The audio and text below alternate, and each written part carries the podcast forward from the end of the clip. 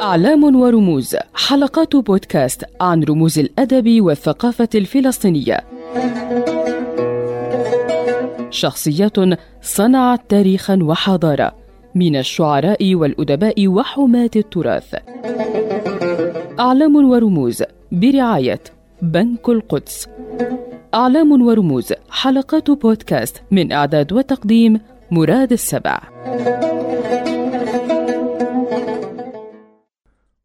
ولد جبرا إبراهيم جبرا عام 1920 وتوفي عام 1994.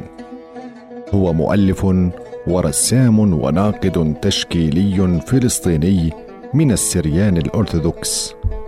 ولد في مدينة بيت لحم في عهد الانتداب البريطاني. استقر في العراق بعد حرب عام 1948، حيث عمل بالتدريس في جامعة بغداد. وفي عام 1952 حصل على زمالة مؤسسة روكفلر في العلوم الإنسانية لدراسة الأدب الإنجليزي في جامعة هارفارد. أنتج نحو 70 من الروايات والكتب المؤلفة والمواد المترجمة، وقد ترجم عمله إلى أكثر من 12 لغة.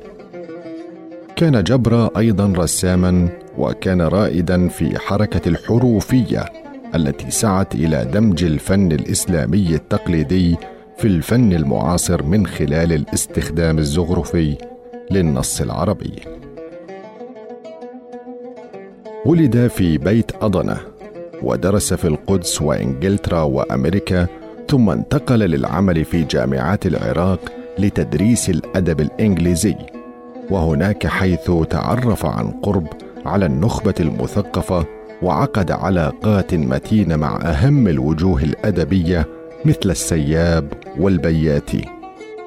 ويعتبر من أكثر الأدباء العرب إنتاجا وتنوعا، إذ عالج الرواية والشعر والنقد وخاصة الترجمة، كما خدم الأدب كإداري في مؤسسات النشر. وعرف في بعض الأوساط الفلسطينية بكنية أبي سدير، التي استغلها في كثير من مقالاته سواء بالإنجليزية أو بالعربية. توفي جبرا إبراهيم جبرا عام 1994 ودفن في بغداد. في بيت لحم التحق جبرا بالمدرسة الوطنية بعد انتقال عائلته إلى القدس عام 1932. التحق بمدرسة الرشيدية وتخرج عام 1937 من الكلية العربية الحكومية، وحصل على منحة دراسية لدراسة اللغة الإنجليزية في الكلية الجامعية للجنوب الغربي في إكستر للعام الدراسي 39 إلى 40. ومكث في إنجلترا لمواصلة دراسته في جامعة كامبريدج بسبب مخاطر العودة إلى فلسطين بالقارب خلال الحرب العالمية الثانية. عام 43 عاد جبرا إلى القدس، حيث بدأ بتدريس اللغة الإنجليزية في كلية الرشيدية كشرط لمنحة المجلس الثقافي البريطاني، كما كتب عددا من المقالات في الصحف المحلية الصادرة باللغة العربية في القدس.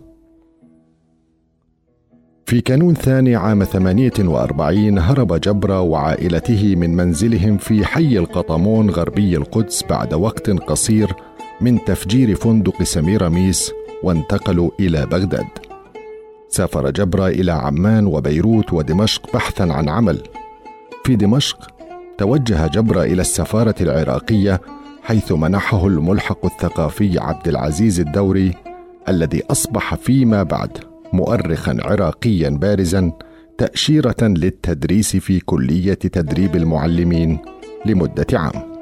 وحصل جبرا على درجة الماجستير من كلية فيتس ويليام كامبريدج عام 48.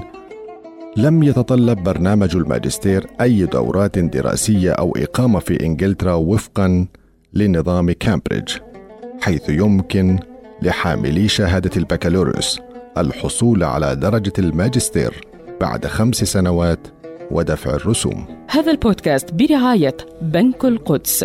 كانت الكثير من كتاباته تهتم بالحداثة والمجتمع العربي. قاده هذا إلى الاهتمام أن يصبح في الخمسينيات من القرن الماضي عضواً مؤسساً لمجموعة بغداد للفنون الحديثة، وهي حركة جماعية وفكرية للفنانين حاولت الجمع بين التراث الفني العراقي وأساليب الفن التجريدية الحديثة. وعلى الرغم من أن مجموعة بغداد للفن الحديث كانت ظاهرياً حركة فنية، إلا أن أعضائها ضموا شعراء ومؤرخين ومهندسين معماريين وإداريين، وكان جبرا ملتزماً بشدة بمثل مؤسسي المجموعة جواد سليم، واستلهم من الفلكلور والأدب العربيين ومن الإسلام. هذا البودكاست برعاية بنك القدس.